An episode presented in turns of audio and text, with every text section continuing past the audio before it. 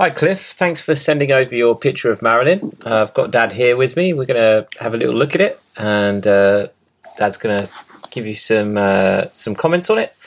You mentioned, Cliff, in your email that you decided to use the full paper and found it a bit tricky to handle because you were using the whole paper, so possibly you're a bit worried about smudging it.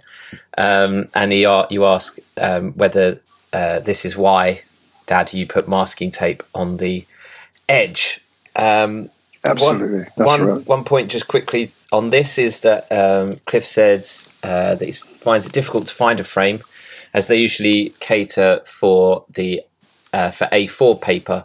So he's proposing a solution to buy A3 and trim it down to a frame like the one he's found on IKEA, is an A4 frame, and you can trim the paper down. So what's what you're saying on this, Dad? What do you reckon? I think it's a great idea, and it's something that we could put out to everybody who has this problem. They're very easy to find, the A4 frames.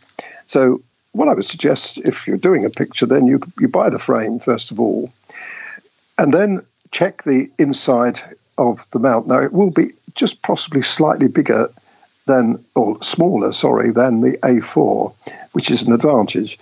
But the best way of doing it is exactly what Clifton said, is to have a larger piece of paper, cut the paper or trim the paper to a half an inch or 1 centimetre larger than the A4 frame, the window. Yeah. When you do that and then stick it down, yes, with tape, don't make it stick too much tape. I mean, otherwise, if you do, you'll interfere with the A4 again. So you've got to make sure that you've still got, once you put the tape on a board, you've still got the A4 opening readily available. That way, absolutely, I would never, ever do it the way Clifton's done. But you make these mistakes and, but overall, I would say that that's a very impressive picture. Mm. And I think you've done a really good job. As far as the hair is concerned, I wouldn't touch that. I would leave it as it is because it looks good and it will look really nice framed up. But with hair, there's a subtlety of hair that people don't readily realise. They see the light and they see the dark, and then there's all sort of in-between tones. And what I suggest you do here, Clifton, is do it again, not the whole picture, just the hair. Just do the hair again and try to follow my reference picture. And you might find that you've got an idea of how that works for perhaps the next picture.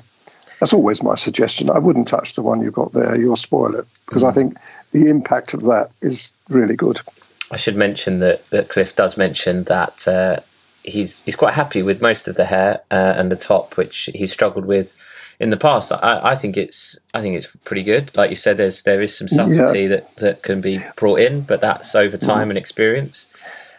The danger is if you start altering things, you've got to alter all of it, and that would really spoil the picture. And there's no need for that.